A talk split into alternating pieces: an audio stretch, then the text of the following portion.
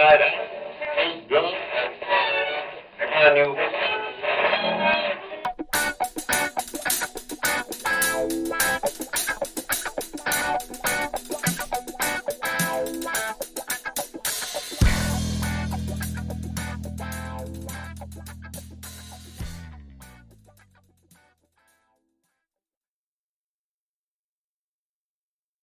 Everybody, and thanks for joining us on the Drunken UX podcast this evening on episode number this morning, this afternoon, for all I know, uh, depending on where you are. Late night. This is episode number 57, and we are going to be talking about custom post types in WordPress along with the Pods Framework plugin that uh, is brought to you so lovingly by developer and, and good friend of the show, although I just met him, Scott Clark.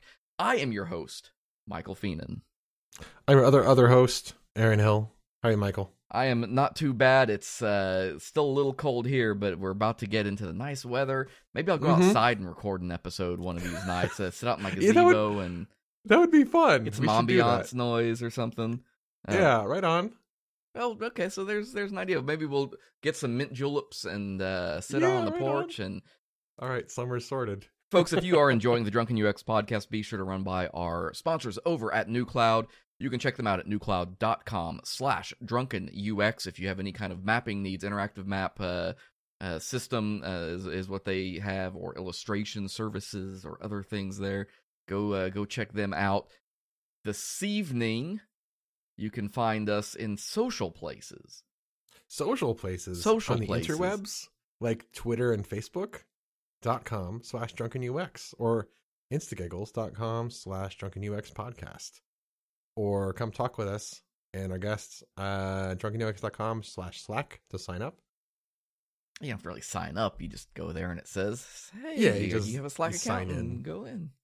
This evening, uh, you'll like this, Aaron. Um, my drink for this evening is the Balvenie 14-year Caribbean cask. Ooh. My my nice sweet good. boy. Um, God, I love this bottle, and I don't get it often enough. It's actually a little hard to find in this area, so when I Huh. get the chance to grab one, I usually do. What's the Caribbean flavor in that? So it's finished. It's I believe it's aged twelve years, um, and then the final two years it's finished in Caribbean rum casks. Mm. You get a a really nice uh, sweet note, kind of on the Mhm. tail end of it. If you've had the- one of my other favorites, the Glenfiddich Twenty One, the Grand Reserva, that's a similar. It's a twenty one year that is also finished in rum casks Okay. but it's got that same that, eh, that brown sugar flavor really comes Yeah. through on it in a really nice way. Cool. I'll have to try that. I I need to get a uh my the one from Parks and Rec. Oh, the the Lagavulin. Yeah, Lagavulin. Yeah. My Lagavulin's almost gone, so I gotta. I was wanting to get another Balvenie. I really like the double wood, but I'll try that one if I can find it. Uh, I yeah, if you can find the Caribbean cask, it's ab- it, I know you've said before you like Balvenie, so Mm-hmm. oh, I know what that is. I can tell if just from the neck, Four Roses. yeah, I got. So I got um so Four Roses Kentucky Straight Bourbon. Um, the uh the description was saying that it had like some like light vanilla spicy notes, which it does. So I mixed it um with some cherry vanilla Coke, and it's actually really good. Like they go well together. Hmm. It's just it's a slightly different bourbon flavor. Yeah. Um, I I tried it with um I tried orange vanilla Coke and cherry vanilla Coke and just regular cherry, and it was pretty good with all three. The orange vanilla was odd, but um the, but the cherry ones were both nice compliments. I feel like that would probably be odd with just about any whiskey Yeah. at that point. Scott, you got anything? You drinking something? Oh, I do. Um, actually, it's uh, it's a vintage um, cream soda Oh, from wait. a company from the 1800s, uh, Boylan. Um, cool. I actually was in New York one time and I, I passed by the the Boylan factory a long time ago before I even had any tried any of their stuff, and it's actually really good. I'm not gonna Nice. lie, I kind of love cream soda. Yeah, that's good stuff. So there's an article over at Dezeen.com. So the the title of this article though caught my eye. It's Indian designers dismiss design school propaganda as they decolonize their work. Huh. This really was something that I thought, you know, sounded interesting on its face and I went through and I read the article. I recommend any if you are into design or UX in any capacity, um, this is worth going and reading about. Um, if you do any kind of international work, Huh. We think in terms of UX and design in a very American way, and we teach it in a very American way here in the States, at least. And we don't always stop to think a lot about how you know trends and influences and such are different especially and, and the, where i'm going to lean into this is specifically in non-latin based alphabets cultures with uh, uh you know non-latin arabic style letters and numbers um because for whatever reason those cultures evolved very different systems of writing different systems of communication um, and they have very distinct you know when you think about indian artwork and architecture um, and japanese artwork and architecture uh, mongolian to you know the middle east these areas developed very distinctive uh, design systems as a culture and Huh. we don't give enough i think attention to that as designers so this is it's an it's a very interesting article in that sense and and this phrase that comes up a lot in it decolonize they Mhm. talk a lot about how you know uh, european and specifically british influences weigh very heavily in an area like india which was colonized for lack of a better word for a better part of their uh, modern history Um, yeah. but they still have a lot of very distinctly Indian styles and techniques. What makes me really think about this is uh, we design websites for our Japanese offices, and I've ran into this exact thing there where we get design comps and we talk about you know the the patterns involved and the things that go into it, and I realize that I I'll be talking with our stakeholders about something and they'll say no this is how we want it for our audience and it goes Mhm. against what i know as a you know somebody who cares about design and ux but it's a very different you know cultural expectation for their website Um, the article says, uh, I thought this was neat. Rural audiences have a completely different visual grammar and dictionary. Um, take speech balloons in comics, for example. If they're not exposed to the idea of speech balloons, they'll think the speech balloon is an actual object. yeah To design for them, you have to develop a symbology based on the visual diction of that particular area through immersion, interaction, and testing. Which sounds like uh, literally all the stuff we've ever read about usability testing. right and it goes on right after that to talk about how the way they solved some of those problems was they went out and talked to the farmers Mhm. Like they literally sat down with him and they they did the thing that we always preach, which is go talk to your users. yeah. It's such an interesting and involved topic, and quite frankly, the article isn't deep enough for me. Like I I I want to go out and now find some of the other stuff. There's several things mentioned in it that I want to go read now. I even think about it from the standpoint of keyboards, right? When you think about the way we design keyboards, um, the QWERTY keyboard, obviously designed for a Latin alphabet, designed, you know, to accommodate the English language, and even for something like Japanese, what ends up happening is they've taken the like uh, the hiragana uh, character set, which is 46 characters Mhm. versus 26 for us, and yet they crowbar it into the QWERTY layout. Right. Like even though we've adapted the hiragana uh, character set to the keyboard, we're still expecting them to type in a way that is very much a reflection of hmm the Anglo and Eurocentric language I- standpoint. I would love to see. I, I know very, very little Japanese, but I know like a little bit, and I would love to see, like, um, the QWERTY keyboard was designed for Latin alphabets. What would a keyboard that was designed specifically for people typing in hiragana? There's uh, if you do some uh, googling on it, you can search up a kanji keyboard, Mhm. and Yeah. and that's a mind bender because kanji there are aren't there like thousands of Yeah, of four thousand glyphs that ultimately make up kanji.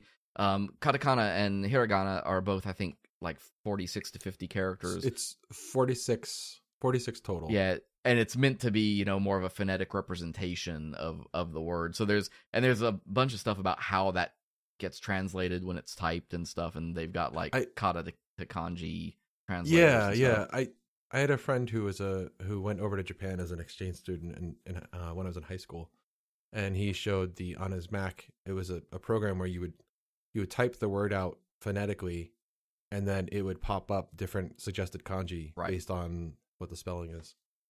Open your mind a little bit. Make sure you're always thinking a little bit bigger than maybe you need to. Go check out this article and think about how an international audience impacts the things you build and, and how Mhm. your design patterns, especially if they are very, you know, American centric or, or or something like that. Think about how international audiences play into that. Um, and go look at some websites from those areas. That's also the uh, thing that will really open your mind up to the different expectations of those audiences. Yeah.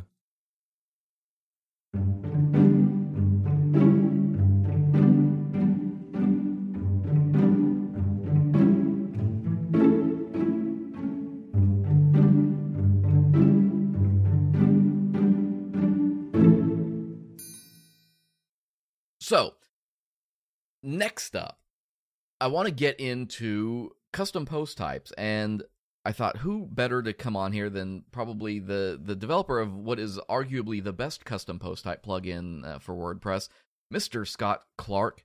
He is the lead product developer over at Modern Tribe. He's also a the product lead developer for the Pods Framework plugin.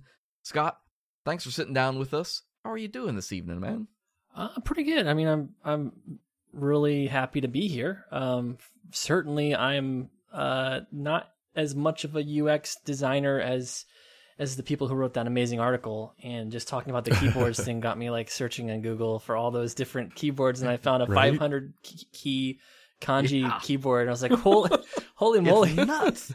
like each each of the keys has nine different characters and uh and it's it's wow i so I, mean, I, I um it's cool to follow that uh, uh but yeah um i'm very happy to be here So let's let's start at the start because that's always the best place when we dive into these things. And when I say WordPress, I think pretty much everybody understands what WordPress is as a content management system and how it exists when you launch it, which is a you know a very bland. It's the the 2020 theme. It's you know you have posts, you have pages, you have menus, and very little else going on. The media library.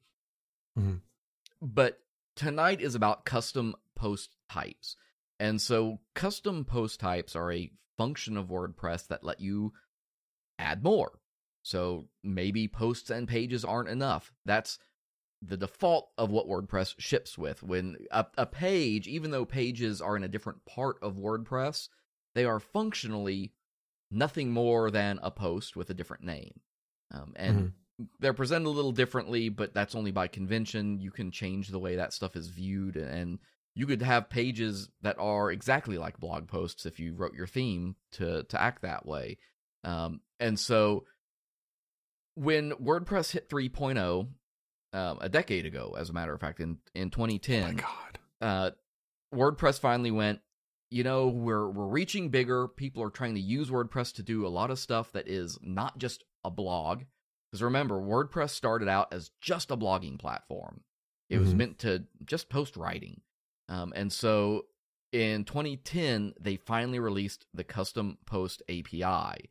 And this is sort of what opened the doors, uh, you know, so to speak, opened the floodgates to what we could really start doing in WordPress. Because prior to that, and Scott, you you mentioned this name, and it it brought uh, I'm not gonna say bad memories, just interesting memories back.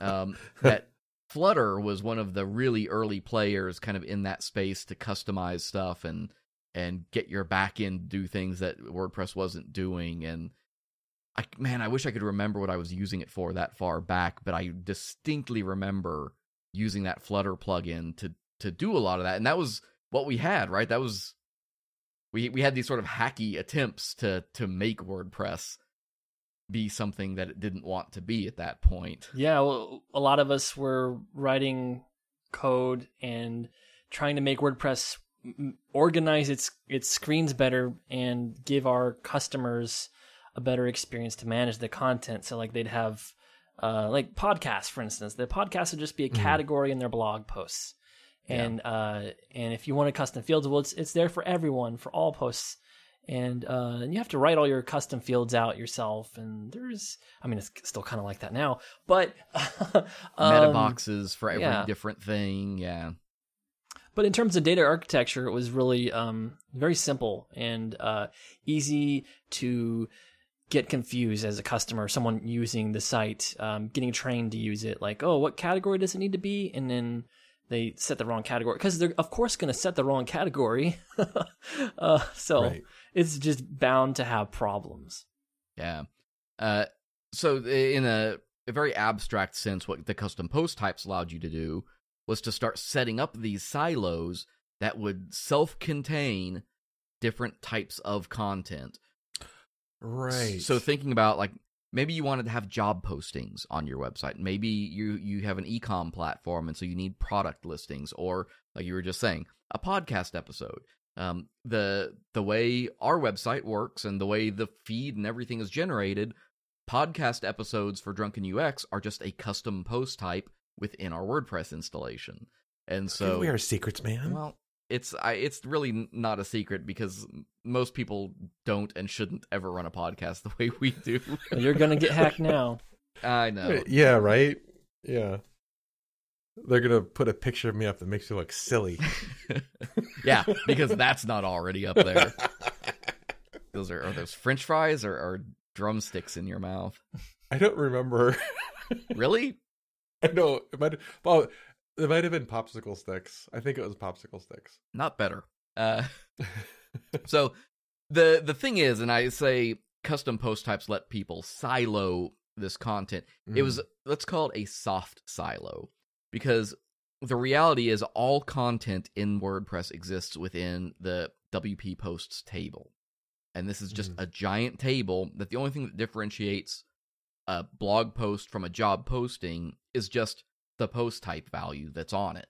Um, and so this table exists, and that's maybe one of the weaknesses still of that system, which is if you've got this huge site where you've got, you know, a thousand jobs posted and 50,000 products posted, you know, it's all going into this same one bucket. And that's something, right, Scott? Pods actually came out and built a feature to help address specifically that, didn't they?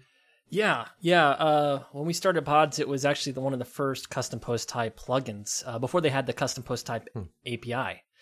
Uh, and so that was really cool because we actually stored data in the post table and then we extended it so you can create your own uh, fields and they would be their own table. So it was its own entirely Oh. separate set of content. So it really wasn't a post, but it was in a way. Um, But yeah, it was very interesting as we dove into that and try to figure out ways to solve some of those issues in WordPress that have already been solved even at that point in Drupal. Drupal itself, the other content management system of the day, was um, a behemoth, a giant project which was hard, much harder to get into and use and, and all that. But they had solved a lot of issues with data storage and, and interfaces and stuff like that, where even WordPress today is still trying to figure out. Um, it's definitely interesting. So why what is the disadvantage to having all of this post type data in one table? And I know like I say you you've got a feature in pods that lets you put this into a separate table. Why would somebody do that in one case versus just letting WordPress do it the way they want to do it? I actually have a question about that. It, um, so the last time I used WordPress was like 4.0 or 4 point something, and I, I actually did make I did a site or a theme for somebody that used custom post types. Does it store the custom fields in like a JSON object in a column, or is no, it, that's that's the it a separate blocks, the the new block editor. Yeah. Uh, no, I'm just joking.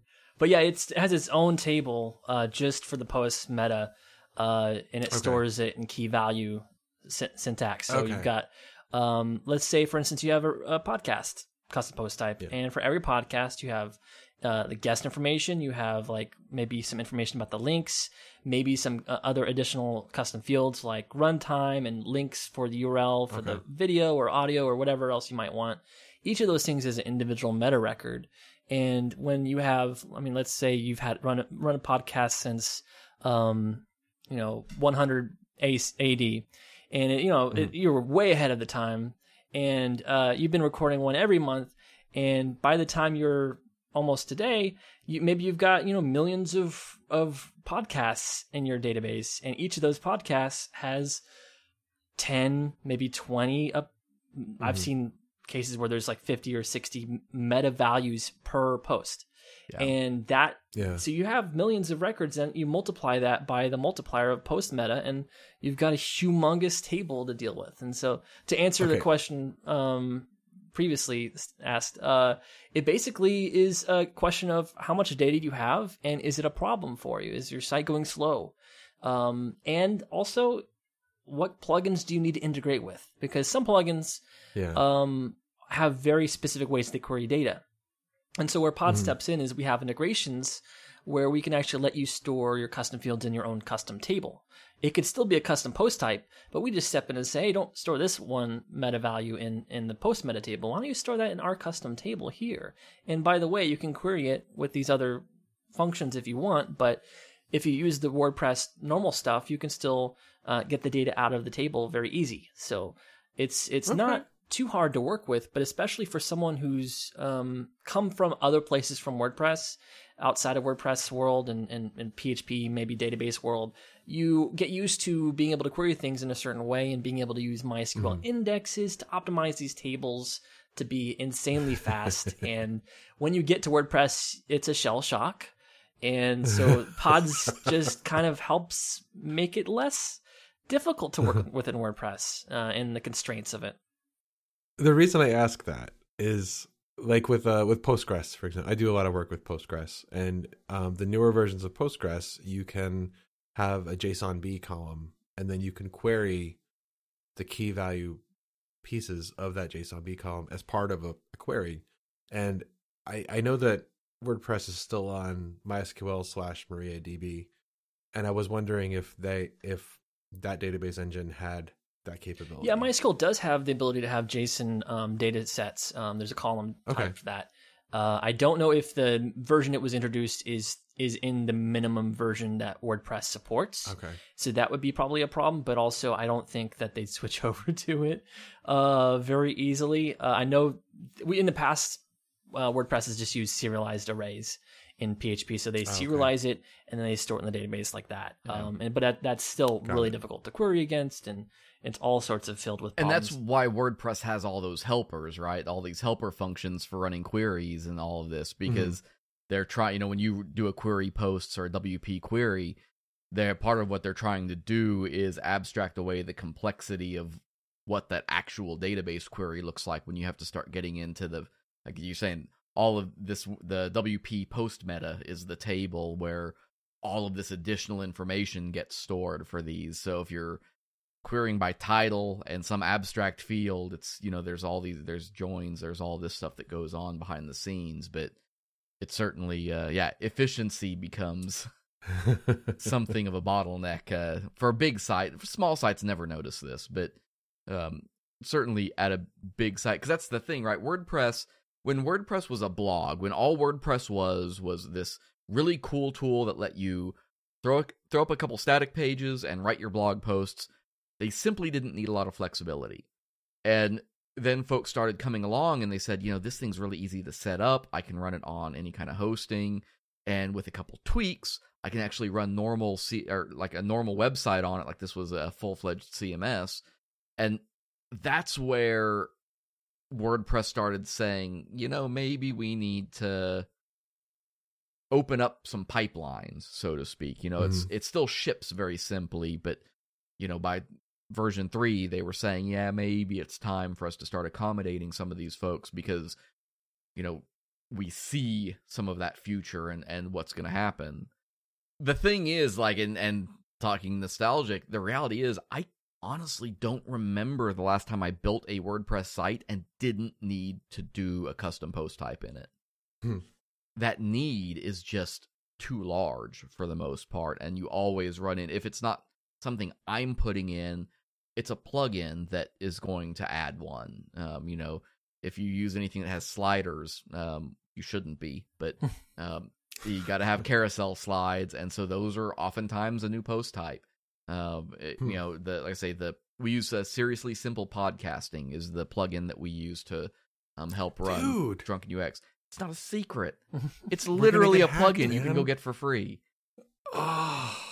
But it creates a custom post type for podcast episodes. Um, it's you know, there's all of this complexity there that you need to run. Uh, but it's not hard, and that's where all of this stuff starts to come to a head. Creating cu- custom post types isn't particularly difficult. Um, out of the box, it does require coding, and if you're not comfortable with PHP, it can be a little daunting. Um, it all comes back to a function that's called register post type. I'll throw some documentation links in the show notes. Um, but that's sort of the magic sauce that makes a custom post type exist. There are a couple generators I do recommend if you want to use vanilla code and stick it in your functions.php file. Um, generatewp.com has a really good post generator, and wp-hasty.com. Um, both of those have uh, interactive web based generators that you just answer the questions, you fill out the form fields, and then it generates the PHP code that you need to stick in uh, your functions file so that you can have uh, whatever custom post types you need. There are certainly plugins that will take care of this. Uh, one of the bigger ones is Custom Post Type UI. Install it, turn it on, and it just has an interactive visual editor in the back end of WordPress. And so what it does is it you, you do the exact same thing you would do with those two websites. You tell it what kind of post type it is, you answer the questions. It stores all that information in the database, and when WordPress spins up, it does all the registering and it just does it in an automated fashion as opposed to running from static code. But on top of all those is why Scott is here tonight, which is the Pods plugin, which is, in my mind, hands down, it's the plugin I've been using since about 2012, I think, is when I first launched with it. Um, I had a gaming website that I was building, and I needed uh, I needed a custom post types, but I also wanted to do front end content submission, and Pods was one of the few plugins that supported that natively um, without having to jump through a bunch of hoops. And so Pods is sort of the big player on the block that takes all of these needs, all of these different features, and has been doing it fantastically for the last 12 years. If it sounds familiar, um, we did bring up Pods back on episode 53, so that would have been the, Oh, the first episode of the year. Yeah, Ugh. see, I was like, where have I heard this before? The uh, I mentioned there in our warmer topic for that episode involved um, the news that Automattic was uh, diverting their funding to other projects away from Pods um, because Pods was getting some support from Automattic at that point in time. And so, if, if this sounds familiar, this is the same Yes. same platform. I, yeah, I was like, I, I was like, I, I feel like I've heard about this before, but I couldn't remember where. Only been around when. twelve years, man. 2000, even back when- 2008. Yeah, it's uh, it's a good period of time right there. this this year has been the longest decade ever. Uh, I will vouch for that. yes, it has. um so scott let's let's go back let's go back to 28 uh 2008 2010 that area how did you get started working with pods framework Uh, sure. Well, I had used WordPress off and on, just not really using it, just messing with it. Uh, I built my own custom content management system uh, based off of a fork I made from something else, and I just like rewrote it. Um, and then I was like, I don't like WordPress; it's so big, and I don't like it. And there's all these things I don't need, and all that stuff. And I got hired for a pro- project um, at a company that was an SEO company, and they needed me to help do some fixes for their customizations with WordPress. And I did that, and I was like, wait, this is actually pretty cool. And then they're like, hey, can you build us an SEO automated tool that will help us get stats for our customers about how they're doing and performing and store it and store all these reports in this big app? And so I went looking around, seeing how I could build this whole thing. And I proposed, how about we build a new plugin for WordPress? And it does this and this and this. And then uh, my boss was like, hey, uh, one of my friends just mentioned this one plugin that just came out like last week. And I took a look at it. I was like, oh, that's what I was gonna say. That's that's the one I just tried to pitch you, and um, I, it wasn't. I hadn't built that plugin, and I didn't know about it at the time, but we had just been thinking about the same thing at the same time, and I was so excited because I was like, great. I mean, ground floor. Let me get in this plugin. Oh, this is perfect. As soon as it started clicking, I was like so into it, and I started submitting bug reports and um, and not just bug reports. I'd start sending them the fixes, and then it started sending him enhancements, and I, I wrote a feature for it, and I wrote more features, and he's like, "Okay, dude, that thank you," and then he just brought me in to the team, and then we started collaborating a ton and riffing off each other on things, and it was just amazing period of time, and I started working on pods a week after it came out, basically, and uh, ever since I've just been a huge fan of it and trying to push it forward and help other people develop with WordPress without all of the headaches of WordPress and and learning from past mistakes from the past decade that that, that can set them ahead further than they would if they were just to normally just jump into it themselves anybody who wants to get into development, you know, this sort of magic sauce as to, well, where do I start? Go find something that interests you and, you know, go find a project that's out there and just start reading about it and submit that first ticket and learn a little bit more about it and then submit a fix. And it's like, it's the perfect way to sort of get yourself hooked into something meaningful if you're just starting out or trying to figure out, you know, how do I build that portfolio, you know, things like that, that there are uh, there there is a project for anybody out there. Just start helping because they all need volunteers. They everybody you know is looking for a little extra help, even even if it's writing documentation. You know, there's please there's a lot of that too.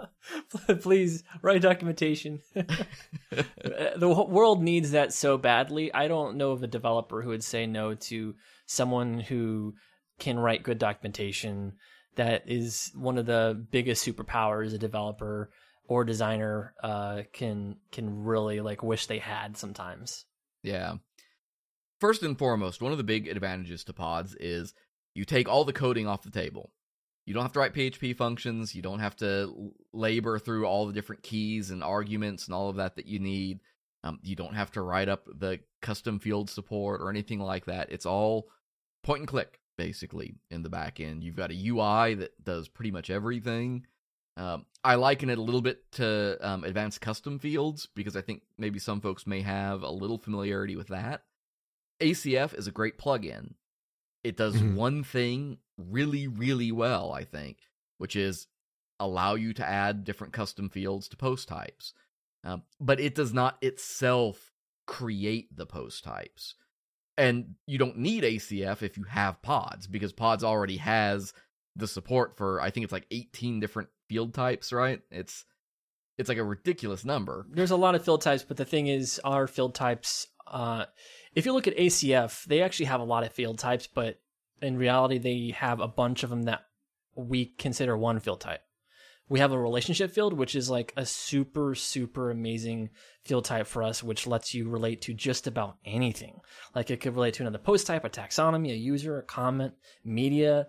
It could uh, uh relate to another table in the database. It could relate to a custom list of information. And um, that's one of the things that kind of sets us apart is the relationships we have um, in our, our plugin are extensive. Like you can do a lot of really cool things. And like you mentioned, you don't need to do anything with coding, but if you want to, as a developer, we have like a very extensive API that you can use to write optimized queries. Like you can query data and query against relationships, and it does all the joins for you, and it does it in an optimal way, and it has uh, the relationship stored in the table that has an index that's nice and optimized, and all the good stuff that a developer would like. But at the same time, it also has an interface you can use without coding at all. Like you just say, I want to output my field here, and this is how it's going to be, and I want it to have a bold tag, and then, okay, cool, I've got my content already showing up in my list view on my archive for my posts, and yeah. it's done. So this might might be a silly question, but does it when you make your custom post type does it let you make like a template for that type? Am I using the right word? It's not going to create a template in your theme. However, okay. you can create templates using our template code. We have um, a template component. You just turn it on. Okay. And uh, it lets you kind of give an HTML kind of format for what content you want on a detail or an archive mm-hmm. list. and then you can actually define them separately. And then in your pod configuration, all you do is say, "Oh, I want you to automatically insert this on the list view. Use this one template. On the detail view, use this one template." And it'll automatically insert Okay. it for you, so you don't have to do it. But you can also leverage pods through the widgets as well as um, shortcodes, and um, Oh, cool. really easy to to use and, and and call up unrelated stuff. Yeah, you've you've built Cool. in your whole uh, your own template tag language, right? That you're able when you set up one of those templates, you just say, "I am going to reference my author field here, or my you know my location address uh, field, or whatever," and it'll just spit it out. If you want it to be in a definition list, you just write the HTML for the definition list and leave these variables, these template tags in there, and it'll spit it out when, like you say, the content basically renders for your page. Yeah, in the template view itself, uh, when you go in to edit the template, uh, we have autocomplete. So as you're typing these special tags, it'll say, "Oh, hey, did you mean this?" Like it'll not like a clippy, like annoying thing, but it'll drop down with uh, options that match. So as you start typing a relationship field name, all of a sudden you realize, oh, I can output the author's name or the author's favorite color or all this stuff because it's a re- you have a relationship related to another pod, and we know all about that pod and all the fields on it. So And you can do all this, of course, with vanilla code. That is entirely possible, but it's a whole lot more work in those situations. And You guys keep talking about vanilla, and it's making me sorry, uh, drink drink some more whiskey. Um. I'm trying. get, get the vanillins out of that cask. Mhm. the The reason I say that because I'm I'm actually, especially as I have, let's say, matured rather than aged as a developer, I have increasingly become vanilla minded. Like I I now am the kind of person I'm like I'm I don't want to use jQuery for anything. I just want to write JavaScript that just works. Um, and I've gotten that way with PHP a lot as well. Like I'm not going to use a plugin for something. I'm not going to include Tag Manager with a Tag Manager plugin. I'm just going to write a quick hook in in WordPress to you know output the HTML for it. But this is one area where I'm like, yeah, nah. Uh, I I like the the quickness and the speed which which ty- even if it's just prototyping some of this stuff out. I may go back in and decide I'm going to build an actual template part in my theme for something. But this lets me get in there really quickly, get the post type in there, and I can at least do some rapid prototyping with it, see how it looks in space in some occasions. And sometimes it's just like, no, we'll just leave that. It looks good now. One of the other big things, Aaron, you brought this up a few minutes ago about um, tags and categories. And Pods helps with that as well. So you've got custom post types, you've got custom fields, um, you've got the relational side of things, but you also have support for the custom taxonomies, which I think is Mhm. important to mention because when you start getting into custom post types, inevitably you run into, well, I want this post type to have a different set of categories available to it. I don't want it to use my blog's categories. Um, good example. Um, sorry, I'm gonna reveal more of our secrets. I use a custom taxonomy for guests on our podcast. Oh, that that was that was information that is. I you're- know. you're, hacked instantly, right there. I'm Jesus, I'm man. just asking for it here. Um, that lets me though tie it into our speakers uh, tool on the on the uh, episode, so that whenever we have guests on, they are flagged as a speaker in the episode, so that like in iTunes and all of that, they get picked up as an actual speaker. Um, and some other services as well identify that, but also on the web page, it lists out you know who's a speaker on this episode. So if you wanted to see all the episodes that we've had a particular person on, you could click their name and get those episodes because it's just a it's a category basically it's a taxonomy i mean i think that's something that just tell people our password, man. well um it's it's just guest. That's all it is. it's it's Hunter two. but you have to know the username too come on Admin. well Admin. yeah but they don't know that how give me an idea this is a dumb question but i want to ask it how long from like 2008 i know how version 1 ran until about was it 2013 2014 2000, oh, I want to say 2000, 2012 uh, Well- was the year we launched the new 2.0 version, which totally rewrote the most of the code Uh, all we had at that point were advanced content types, so every content type you added created a new table. Yeah. But the 2.0 rewrite was all about let's let's upgrade our stuff to work with more of the WordPress content types. So now you can actually create new custom post types, but not just create, you can also extend existing ones. So like take a post or a page, now you can extend it and do more features with it. And you can also add custom fields, but you can utilize it in our APIs and everything else. So it's it's really pretty cool the ability to do that kind of thing.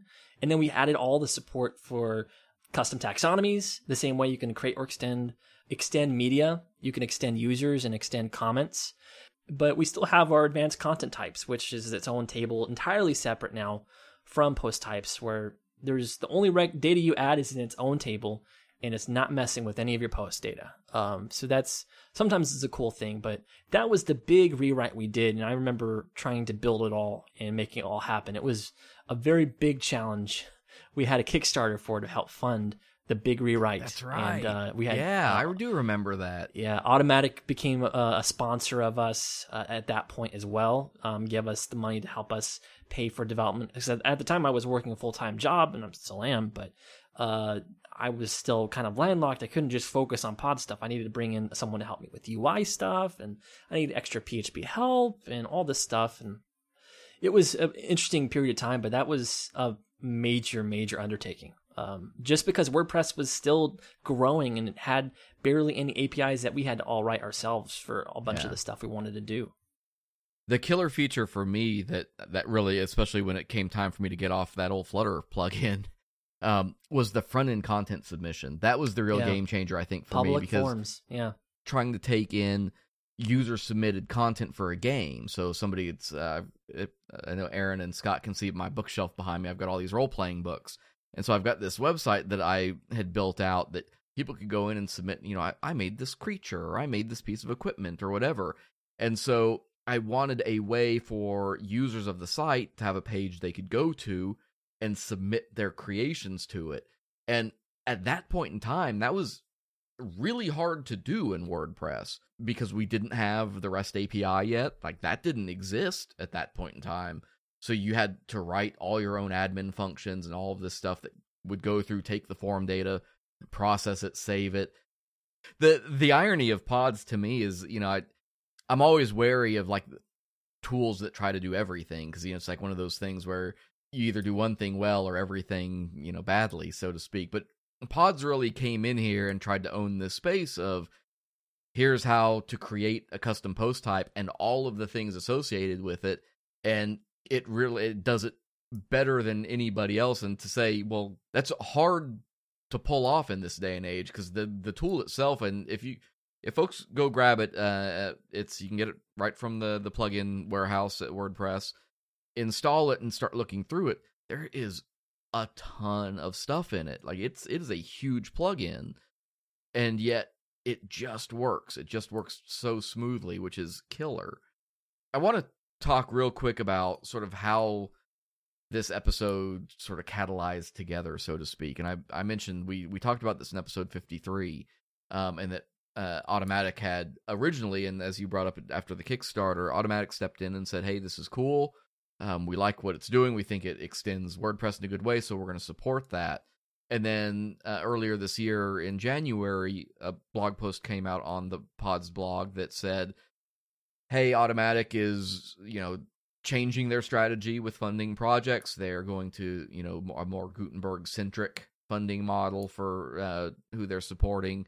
And unfortunately, that has left Pods somewhat out in the cold. Unfortunately, yeah. Well, Automattic is our one, was one of our our main sponsors for Pods. Uh, Ninety percent of our sponsor money was coming directly from Automattic to help us pay for development time and maintenance work. Uh, that includes support as well, like keeping our WordPress.org's forums in in play. Uh, we have a Slack, which is almost like premium support in a way. It's like live. Like someone has a pods issue, they go to our Slack, and it's like, hey, hi, you're talking to the developer right here. um, we're, I mean, it's just amazing that that we were able to do it for as long as we could. But honestly, I don't blame Automattic. I mean, it, we needed to go to the next place for us, and Um, they just wanted to focus on Gutenberg, and uh, like you said, Pods is so much more than Gutenberg, and and honestly, a lot of people that use Pods um, kind of resist Gutenberg in ways, uh, and that's the new block editor. So if you go into WordPress and Right. you install it right now, that's the editor you see for posts and pages.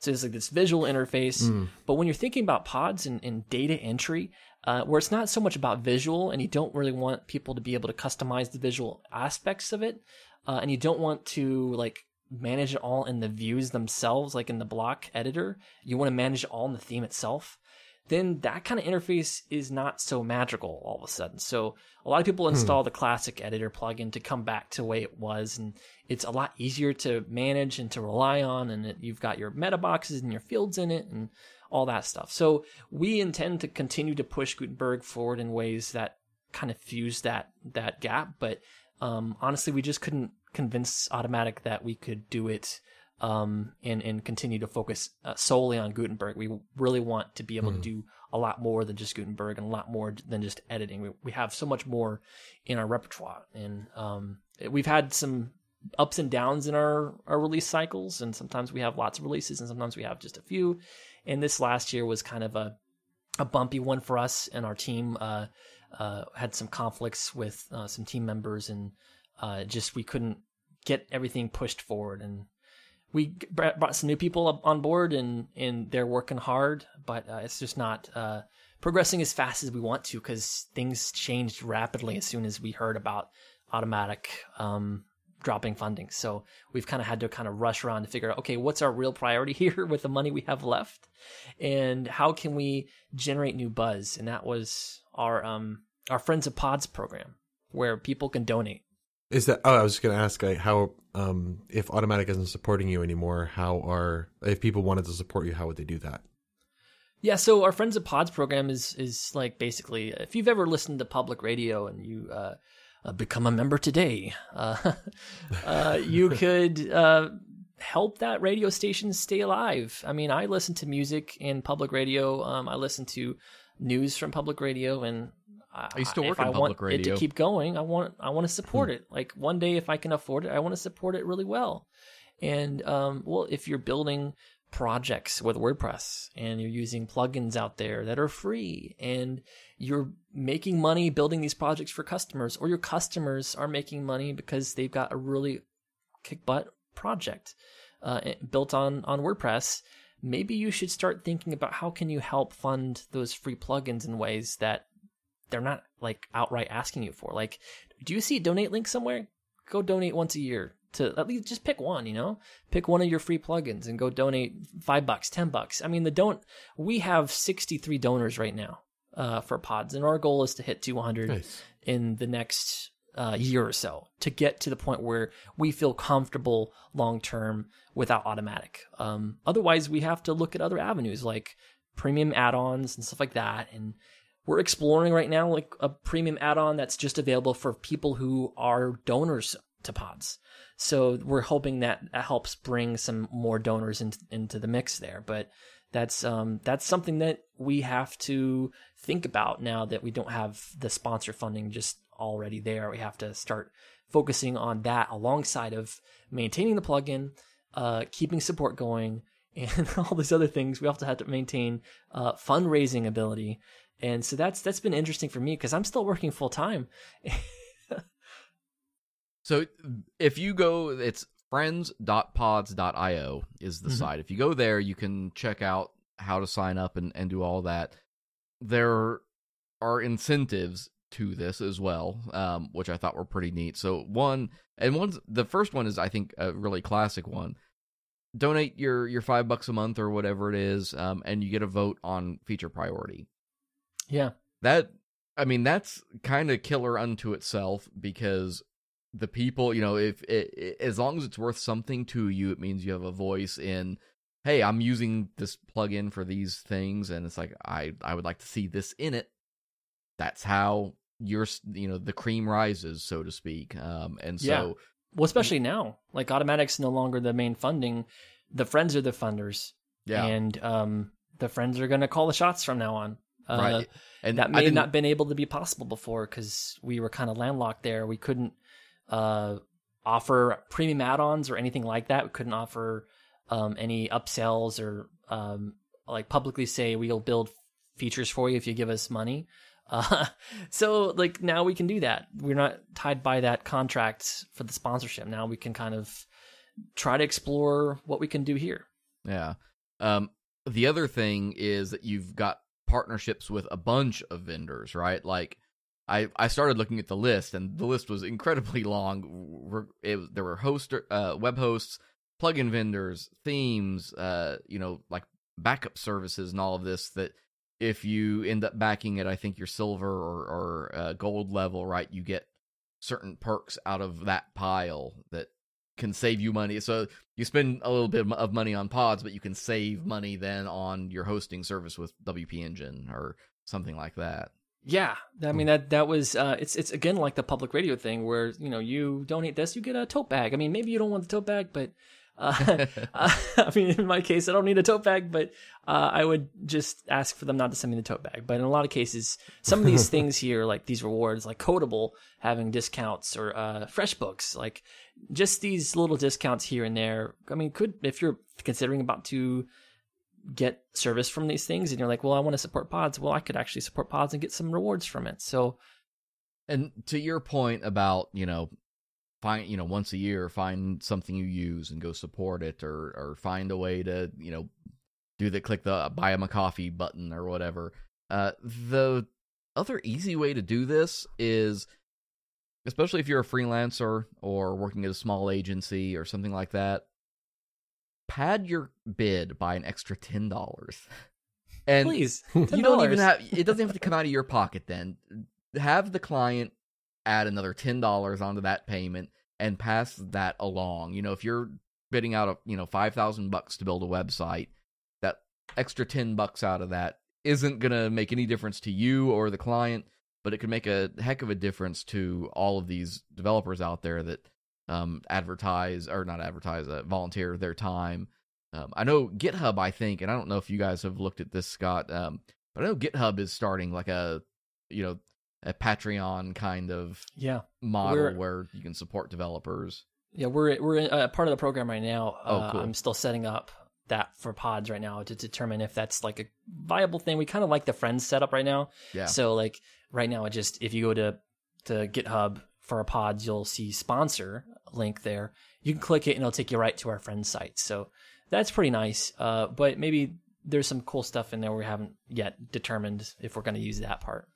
Let me ask the the big final question to all of this. What's next? What what's is what, next? what's on the horizon for pods? What's your next big target that uh, you hope to hit? Friends, uh, you tell me. No, uh, no uh, I have a lot of ideas. I have tons and tons of ideas. Um, however, the most important thing is getting the next release out. And so our next release is all about groups. Uh, it's kind of like ACF, so we're like bringing ACF kind of into pods in a way. Like you can create new groups of content and manage rules of visibility and stuff like that. And what do you mean groups? Uh, so groups of fields. Right now, you if you add fields to your pods, oh, okay, your custom fields, they're just in one group. And with PHP, you can make it part of multiple groups, but uh, we're going to support that natively in our UI. So, uh, cool. I mean, we're we're expanding the UI quite a bit. We're actually rewriting it in React right now uh, which has mm-hmm. a really um, cool component there, which allows us to do some really cool stuff that then can flow over to Gutenberg at some point. Brings you a step closer to Gutenberg. I, I knew yeah. exactly where that was going. yeah, so there's a lot of work done uh, to be done there, and we just recently brought another developer into the mix a couple of months ago, uh, right when we found out we were going to lose funding, so we had to pause it until we figured everything out, and then. But the goal for us is to get this release out um, and continue to build really awesome features for pods. Now, that may be free add ons. It may be um, add ons that are available for our friends exclusively. Like we have a special Slack channel just for our friends, the donors who donate um, and uh, do recurring donations, which are the best friends, really, because they, they donate either monthly or yearly. Uh, and that's pretty awesome. Like five bucks, even a year, is, is, is awesome. It helps us. Uh, it doesn't even have to be to us. Donate five bucks to to someone else too. You know, do what you can everywhere. But um, that is our next goal: is get this release out and continue to fundraise through new cool features for the plugin to bring people in. So that we have a lot of cool things built into our roadmap right now for the next versions in the future, but um, focus right now is all about how can we increase our longevity right now. Awesome. Dude, thanks for sitting down with us and talking about this. Um, we're going to take just a couple minutes here and get a word from our sponsors in, and then we will come back and say bye bye and do all of those things.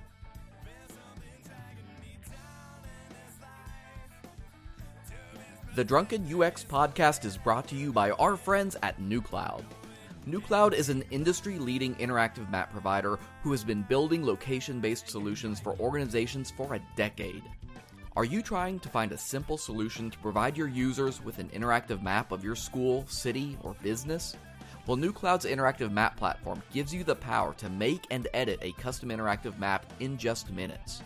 They have a team of professional cartographers who specialize in map illustrations of many different styles and are ready to design an artistic rendering to fit your exact needs. One map serves all of your users' devices with responsive maps that are designed to scale and blend in seamlessly with your existing website. To request a demonstration or to view their portfolio, visit them online at nucloud.com slash drunkenux. That's nucloud.com slash drunkenux. Scott, man, thanks so much for taking the time to sit down with us and talk about this. I'm really excited, actually, about what's coming for pods.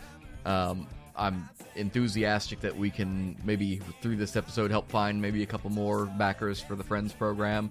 Um, maybe one or two of them is on the show as, as we speak. um, man, Wait, did we did we say the URL? Um, it's friends.pods. friends.pods.io. Um, we will have a link in the show notes as well to that to make sure that folks know how to find that. Um, Scott, take a, a second. The microphone is yours. Tell folks where they can find you, what you got going on, or anything else that you want them to know about you. All right, I'm gonna take that literally. It is my, my microphone, actually. Uh, no, but really, uh, I. It's not really about me. It's about everyone. Uh, WordPress is an open source community platform, and all of us work really hard to build really cool things with it.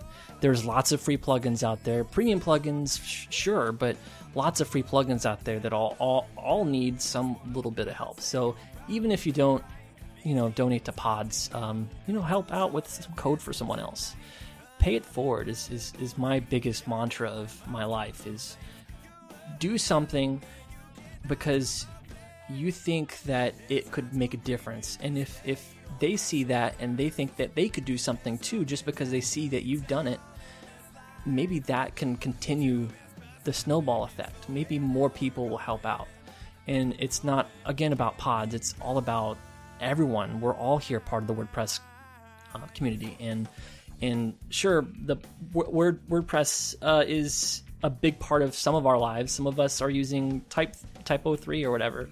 Uh, still uh, but uh, totally uh, my website is pods.io uh, well not mine but the project website and uh, we're a small team but we also have lots of contributors who do prs and uh, I, I mean, I could give you my website and my Twitter, but it's not about me. I think uh, I'd like like people to focus on pods because I don't I don't need any more time. I'm, I just love people to give pods some time.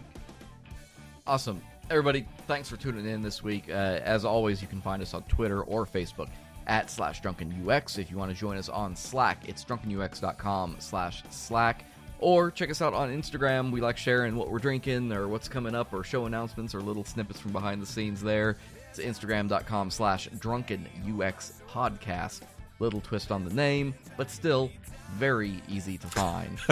it's not my fault. Somebody else has our, or the name I want, and it, I guess it wasn't mine. Somebody had my name, and usually Fienen. That's What? Fienen is an easy one. I, I'm Fienen on Twitter. I'm Fienen on Facebook, LinkedIn, all the places. Instagram, Fienen was gone. So I, I gotta look at this first. it, it, they they have like no posts. It's just somebody squatting on the account. It's it makes me sad. Why's all the squatters got a nut? I don't know.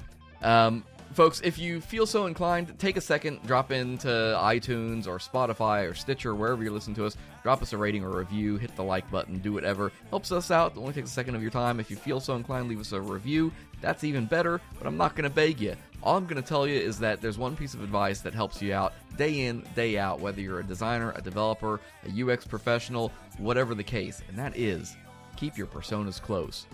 But, folks, your users closer. Bye bye. Bye. Bye. I said bye. being bad.